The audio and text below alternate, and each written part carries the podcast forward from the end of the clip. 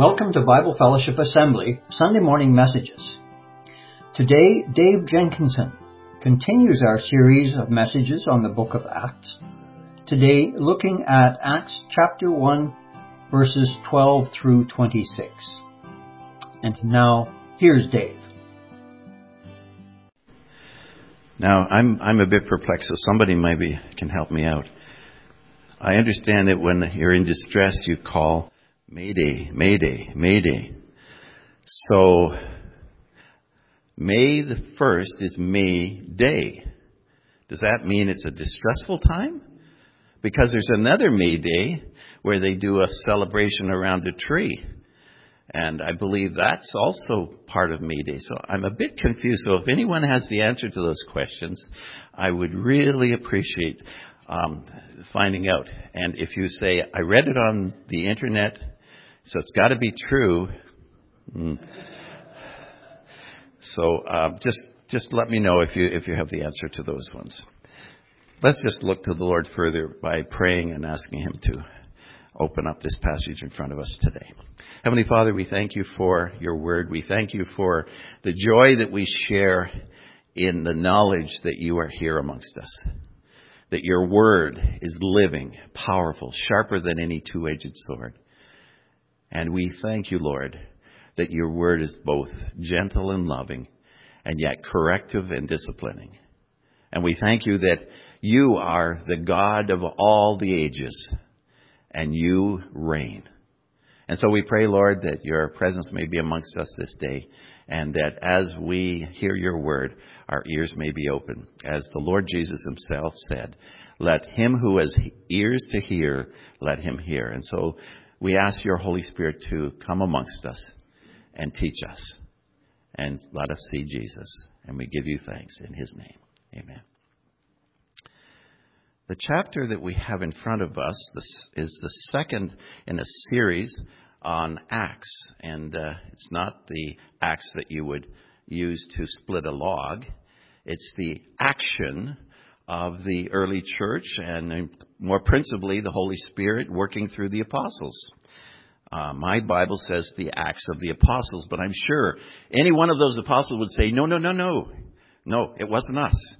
It was Him that was doing the work. And that's the way it is with us as we walk through life. Uh, you may do something. Um, let my let my small devotion, my small effort be a, a sacrifice of praise. You you do that. You you do an, an act of kindness, an act of love. You say, Lord, that's just a, another offering of praise to you. And um, so it's it's not we, but He. It's not us, but Him.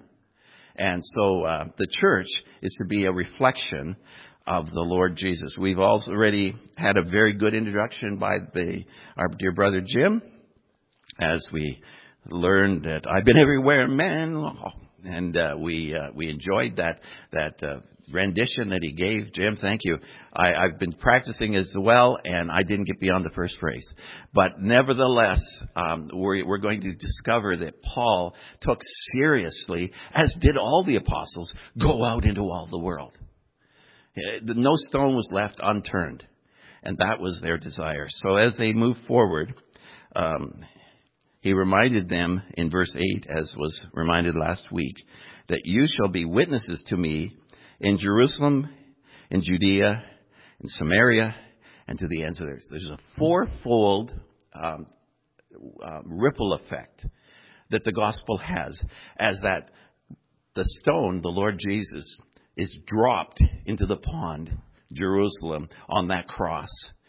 It springs out from Jerusalem to Judea to Samaria, and then to the uttermost parts of the earth. And Acts is actually a very good example of that. As we were reminded last week, without Acts, you really would have a hard time going from John to Romans or from Luke to Romans. The Gospels end with the Lord Jesus going up into heaven, and Acts is that bridging point. Some have said that Acts takes about 33 years of the early church which is kind of cool because Jesus was on the earth for 33 years as well. So we have the second 33 years taking place in this account I call it a gospel. It doesn't read as a gospel in the true sense, but but it really is because it's written by Luke, who wrote the Gospel of Luke. So um, it uh, it has a lot of emphasis on the gospel, but it also has an emphasis on the Holy Spirit. You shall receive power when the Holy Spirit has come upon you, and uh, if you're going to witness, make sure you're witnessing in the power of the Holy Spirit, because everything else falls flat. J.B. Phillips pointed out that there's no period in human history, no, no, no period, where a small body of ordinary people so moved the world that their enemies could say they have turned the world upside down. And this is amazing because we sometimes think when we read these accounts that somehow these people were not sophisticated. They were just, you know, I mean, this is like the first century. They got to be really, you know, um, you know, back there, they didn't have cell phones, for example, you know. And so we automatically, in our mind, it's just a natural thing. We all do it.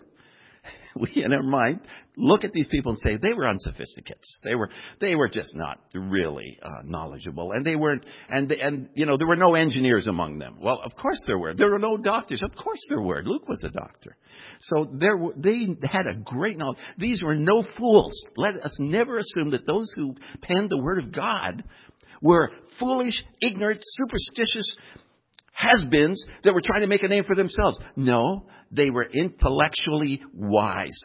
Paul says that he had the talent and gifts. And he says, I'm not going to boast, but I am going to say that, you know, I, I could speak several different languages. I had more languages than most of you. He was a, he's profoundly wise. Who, you know, he penned under the inspiration of the word of, of, the Lord God, the Spirit, 1 Corinthians 13. And that has been profound. You know, the, the whole love chapter. Uh, the, the, you know, love suffers long, it bears long, it, it's patient, it endures. I mean, these are, these are passages that have been quoted for years. These men and women were bright, articulate, smart, and methodical. Luke says that he he compiled this from the day that he both Jesus began to do and teach until the day in which he was taken up, after he had, the Holy Spirit had given commandment to the apostles whom he had chosen. By the way, it's really interesting. It's the apostles whom he had chosen. A good friend of mine who used to come up here, he said that there are many went ones and few sent ones. And if you're going to do the work of God, you have to be sent under the power of the Holy Spirit. There is no such thing as someone going out as a missionary and saying, "Well, I just chose to do that. That's my job." I, you know, I had a, one, a discussion with uh, a young university grad one time. They were in a program, a chaplaincy program in the prison, and I said to them, "So how is it that you got into this?" Pro- oh, I just, I, I really like working with people. And I, I kind of love the, the idea that I can use psychology and sociology and, and work in this kind of a program. I said, well, what do you think about the Word of God? Oh, it's, it's myth. It's just fabrication. It helps some people, I guess. That was what he said. And I thought to myself, and we have Bibles that we give to prisoners, and we have this gentleman who would be telling them that it's myth. Thy word is truth. That's Jesus' statement. That's not my statement. That's Jesus. If you have an argument with the word of God, you better take it up with the God, the God of this universe. Because he says, my word is truth. He doesn't just say it in the New Testament, he also says it in the Old Testament several times. And we can depend upon God's word. When you read it, you believe it, and that settles it. And this book, Acts, is a great way to understand God's Word. And so as we look at it, we have men of Galilee, why do you stand gazing up in verses uh, 10? They watched the Lord Jesus go up into heaven, and they were they were just enamored with this. This is this is so cool. We're watching Jesus as he rises. In our Bible study, that was a really neat moment as we watched on the visual Bible. Um, it, it, as Jesus just uh, so slowly lifts up into the sky, and then there's a bit of a wisp of a cloud, and he just disappears through the cloud. You go, and then these two white men in white appear. They say, "Why are you gazing up? You got a job to do. He told you to go." And he told you to go to Jerusalem and wait. So let's get with it. You know, we too have a job to do. And there's a time for rest, but there is also a time to go. And so they have. They return to Jerusalem, verse 12, to, from the Mount of Olivet, which is near Jerusalem, a Sabbath day's journey. When they'd entered, they went up into the upper room where they were staying Peter, James, and John, and Andrew, Philip and Thomas, Bartholomew and Matthew, James the son of Alphaeus, and Simon the Zealot, and Judas the son of James. These all continued with one accord in prayer and supplication with the women and Mary, the mother of Jesus, and with his brothers. This is the upper room prayer meeting, first division. They start with prayer. How much is prayer important in your life, in my life? I have a friend who called me at 8:30 this morning from down south and he wanted to pray with me. Prayer is very important in his life and he manifests the compassion of Jesus in so doing. Sometimes when we say we're going to pray for you. You know, you're just talking to somebody and they say, I got this problem, and you're discussing it with them, and you're being that helpful person that lends the ear, and they say, Well, would you, you know, do you think you could pray for me? Oh, yeah, we'll be praying for you. And we walk away. Why not take the no moment next time to say, Sure, let's do it right now. Let's take that moment to pray right here, right now. Uh, we can find a little spot in the corner. We can find some other place. We can pray with you because we are to be a house of prayer. Isn't that what Jesus said about the temple? He says, My house shall be called a house of prayer for all nations. And we are the temple of the Holy Spirit. So we should be a house of prayer. So let's not wait when your buddy or your friend or your or your uncle or your aunt or your cousin says, um, yeah, I got a prayer request, and you, you say, okay, I'll pray for you, and I'll, and that's all that comes from your lips. Take a moment, be a house of prayer like they did. They came and uh, they went up into the upper room where they were staying. Someone has said, if you don't have an upper room, all you have is a lower, discouraged, depressed face. We need to, each one of us, have a time of celebration and a time of worship and a time with Jesus in that upper upper room. Uh, I was reminded that this message, I gave this message on uh, in the month of May, in uh, a few years ago now. It was uh, 2013, I think it was, or something like. that. Oh no, it was even longer than that. And uh, Uh, when we gave that message, oh yeah, it was 20, 27 years ago, because I gave an illustration about my daughter who was five at the time, and she was learning how to drive the bike. And as she was learning how to drive the bike, she was wobbling all over the place, and we said, no, the, don't look down, don't look at your hands, look straight ahead, and you'll do fine. And she's been doing fine ever since, I might add. Not just driving the bike, but driving the car and driving life. But the key again is looking straight ahead or looking up, but not looking down and not looking at yourself. We can get so preoccupied with self that all you're going to get is discouraged. But when you gaze in the upper room at Jesus, you're always going to be encouraged. They were all continually with one accord in prayer and supplication, with the women and Mary, the mother of Jesus, and with his brothers. They were all praying together. And it says that that um, even Mary, the mother of Jesus, was there, and his brothers. That's so cool. In John 7, we find that his brothers did not believe in Jesus. It's right there in that first verses of John 7. They says, ah, come on down. You know, nobody really wants to be the prophet of his day. It sticks up here you know, we got to go down to, to, to Jerusalem. That's where the action is. Ever feel that way about Northern Ontario? No action in Northern Ontario. It's all down in Toronto. You know, they got the Blue Jays, they got the Raptors, they got the Leafs. I'm a great believer, but, but the North has called us. And the North has called you. And God has called you to the North to serve Him. And we need people who are willing to be voices in the wilderness and hearts of love and compassion. says they were all together. In those days, Peter stood up in the midst of the disciples. Why Peter? Why not the brothers? I mean, they've been with Jesus all that time. They had seen him grow up. Surely they should have been the ones in leadership.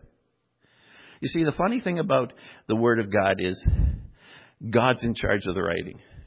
And I'm sure if it was you or I or some of the others today, we would have said, What? Before Pentecost, Luke is deciding to write about a, a leadership meeting? Like, and they're discussing who's going to be leading this group? Come on, let's get some excitement here. Let's get going with the church. Let's have the, you know, the baptism of the Holy Spirit section in, John, in Acts chapter 2. Let's, let's see them seeing miracles. And no, he talks about what is really an issue. As go the shepherds, so go the sheep. The church can never advance further than those who are leading the family of God. And it's so this passage talks about leadership, but it also talks about leadership replacement. Is it, do you notice that? Judas had died. We don't have to go into all the details. Suffice to say that his, his death was a fulfillment of Scripture. Go figure. Would you have been there and thinking to yourself, this fulfills Psalm 69:25. Let his dwelling place be desolate and let no one live in it. Would you have thought of that? And would you have thought of Psalm 109 verse 8? Let another one take his office as applying right here, right now. Well, Peter, under the power of the Holy Spirit, gets it. You see, that's the beauty of prophecy. Unless you are empowered by the Holy Spirit, you're not going to understand when it is actually happening, and that verse is applicable to right here and right now. I've heard so many so-called prophets. I label them as the false prophet people. They're constantly issuing proclamations. This is going to happen. That is going to happen. And they get millions of followers and millions of people to come to them. But the prophecies don't happen. And the strange part about it is the followers are still with them. Makes me wonder when the Word of God is clear that if a prophet predicts something which does not happen, then you are to call them a false prophet. And literally, they were to, according to the Deuteronomy, they were to stone them. That's not practiced today, of course. Probably wouldn't be allowed in law, anyways. But uh, the fact is, people don't seem to understand that the truth of test of God's word in a person is that it comes to pass. So he describes what had happened to Judas. And then he goes on to say in verses 21 to the end of the chapter, here's some things we want to look at. Therefore, of these men who have accompanied us, all the time that the Lord Jesus went in and out among us, beginning from the baptism of John to the day when he was taken up from us, this verse 21 and 22, to the day that he was taken up from us, one of these must become a witness with us of his resurrection. So they're replacing Judas, the apostle, the false apostle, with another individual. So there would be uh, 12 apostles. Why was that necessary? Well, Jesus himself had predicted that there would be 12 which would sit on the thrones judging Israel. And we know that there was always 12 tribes. And we have Israel, who was formerly Jacob, who had 12 sons. So it's rather significant that Jesus has 12 apostles. And it's almost like there's a parallelism going on here. And he's saying we're starting something that is family, but it's family and it's going to go out. This message is going to go out. It's going to be so profound because my blood, like that sacrificial lamb, is even more powerful because it's forever. So for one, one sacrifice in all time, Hebrews says, Jesus died for one sacrifice that we might live. Some people today listen to the words, but it never gets beyond the head. It doesn't get into the heart. I did that for many years myself. Not that I didn't want to get it into the heart, I just couldn't. If you're in that condition today, do not give up. I'm here to say God is patient. And if you have a thick skull and a hard heart and Jesus is still not there and you know it, just remember this. Seek the Lord while he may be found. Call upon him while he is near. And as you call upon him, he will answer your call. If it is truly a call of repentance. Because without repentance, there is no genuine salvation. There can be no God if there is no Lord. And if he does come in, he comes in who he is as Lord and God. And so as he looks to, to replace this one, who was, uh, ever think about that? Judas. Three and a, a few months time with, with Jesus. He was with the incarnate. He saw miracles. He, he lived amongst the disciples. He was one of those who went out and saw miracles. How can a person do all that and still reject Jesus? In your power for living, if those of you have, have gotten one, there's a really interesting story written by Danny Summers, A Dream Not Forgotten. And as this uh, story unfolds, it talks about an individual who does some very nasty things in a church setting to others. And this was a professing Christian. How can this happen that Judas could be amongst the people, the disciples, and be totally camouflaged? Simply this acting is not just done by Hollywood, it's done by all of us. And sometimes the acting is so powerful that you are convinced that that person is a genuine believer and a genuine brother. And like Judas, fake news. But he says, let the dwelling place be desolate. They propose of these men who have accompanied us. There's some qualifications. First of all, the first qualification is men. Now, you'd think Mary would have been the one that would have been designated. She was the closest to Jesus. Some people would have said that. Think it was his brothers, but no, it was a person, a man. The word is aner, by the way. It's not the humanity side, the mankind side word. It's the word for men from the who have accompanied us to the time the Lord Jesus went in and out amongst us. So you'd have to have staying power. That's one thing about the Word of God. It's very clear. You don't select someone who just shows up for leadership positions. They have to have staying power. They have to show that they are prepared to serve, just as this individual was showing it beginning from the baptism of John. They were baptized in the waters of repentance. And they were a witness of his resurrection. Oh, the importance of the resurrection. So important. Why? Because the Jewish community, the scribes and the Pharisees of the, the day were saying to the people, this guy, disciples have stolen the body. They really, they really just hid the body. We don't know where they hid it, but that's why you can't find the body. That's why the tomb is empty. And it's being said today, and they every so many decades, a new theory comes out. Oh, he was in the the the, the sepulcher. He was in the tomb for three days, and it was the swoon theory was big in one time. He had swooned, and and he was he just recovered from this very nasty, uh, nasty crucifixion uh, you don't recover from crucifixions, you die. That's the whole point. And those soldiers knew death. They knew how to execute. These were not just phony soldiers. They really were there. And if you see the uh, some of the studies that have been done into that by medical professionals, even science journals had the articles published on that topic. He really did die but he came alive. And the truth is, he lives in our hearts today. You and I can experience his life. I hope, I hope you're experiencing his life.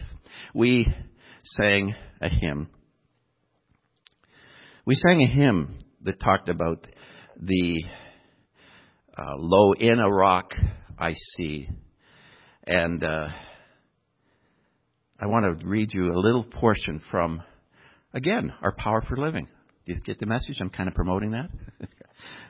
um, I caught my breath, this back page. I caught my breath and grinned. There, poking from the vertical crevice, was a tiny spring of green and three scrawny stems, and on them three perfect yellow flowers. Where are they? They're in the Grand Canyon. And as they were looking around, thinking to themselves, uh, I don't see anything that can survive here, all of a sudden they saw this plant with three flowers growing out of the side of the rock. I almost laughed. These three little flowers growing thousands of feet up the hard rock over one of the most amazing views in the world. No home could be more inhospitable, no condition more difficult, no view more breathtaking. And I wondered if sometimes life in Christ can be like that too.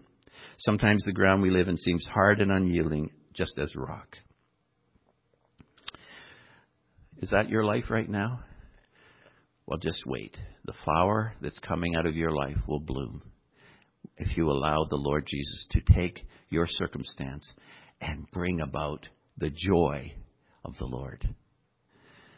You will keep him in perfect peace whose mind is stayed on thee because they trust in you. Trust in the Lord forever, for the Lord, the Lord himself, is a rock eternal.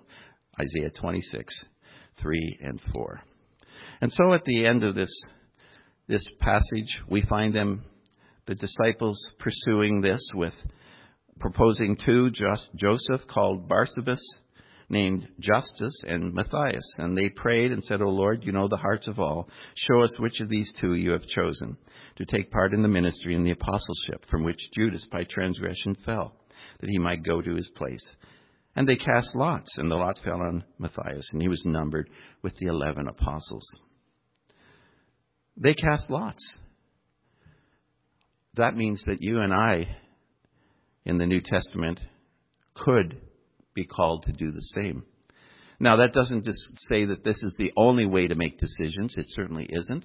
And in fact, it would not be, it would not make sense for uh, Paul when he writes to Timothy and gives a complete chapter on the, the deacons and the elders in Timothy. It wouldn't make sense if he didn't give those qualifications that there wasn't some scrutiny involved back a few years ago, leadership here was an issue as well. There were people that needed to be asked to become elders, and they were considering what role they would they would fit in as elders at BFA.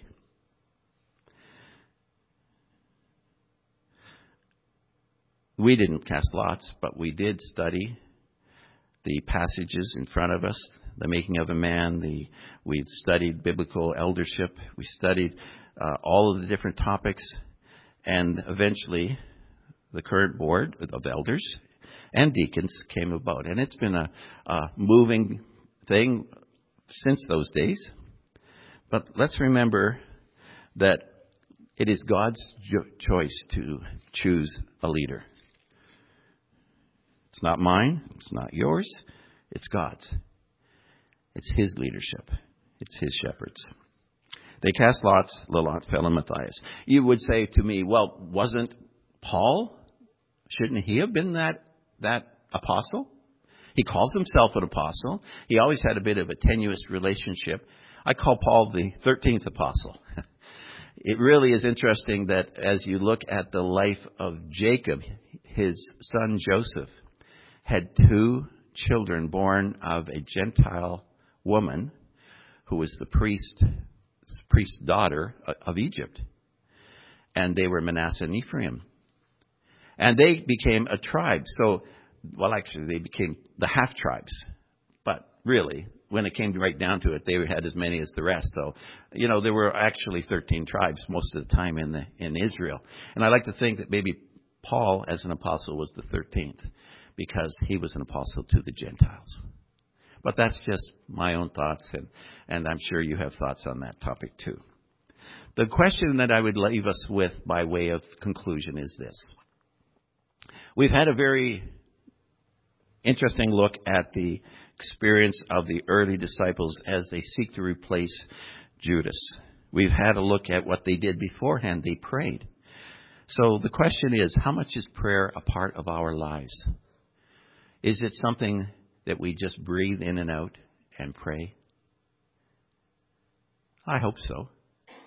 And as we work with the Lord, He guides us into our ministries for Him. You see, he's chose, you have chosen him to take part in a ministry, in a service. The word ministry just means service. It means you're working on behalf of others. It's a pleasure to serve. That's what we should be able to say. It's a pleasure to serve. And the service is to take place on, among all of us, to one another and to those who are without. But in a particular way, there are leaders. And in the early church, the 12 apostles were the first leaders of the early church. Remember, there was only one physical church at that time. There was no church of Ephesus.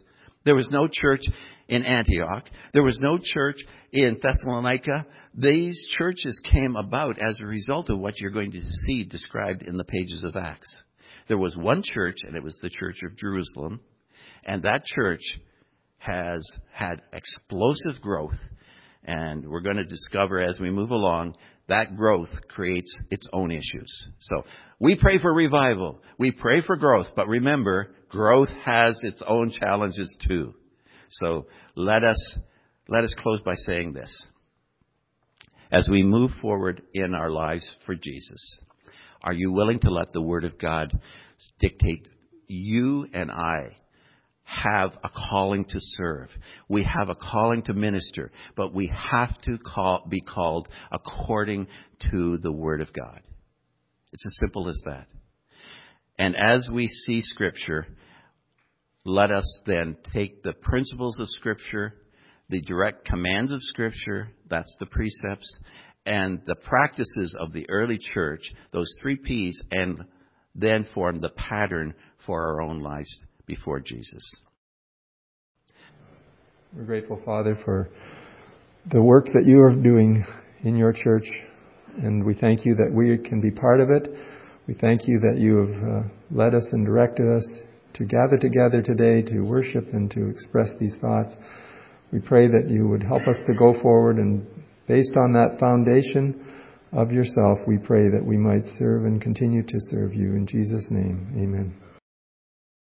Thank you for listening. Come back next week for the next Sunday morning message from Bible Fellowship Assembly. Visit us on the web at bfa.church, where you will find our physical address and contact information. We'd love to see you if you're in the Timmins area, or drop us a line at info at bfa.church. Until next time.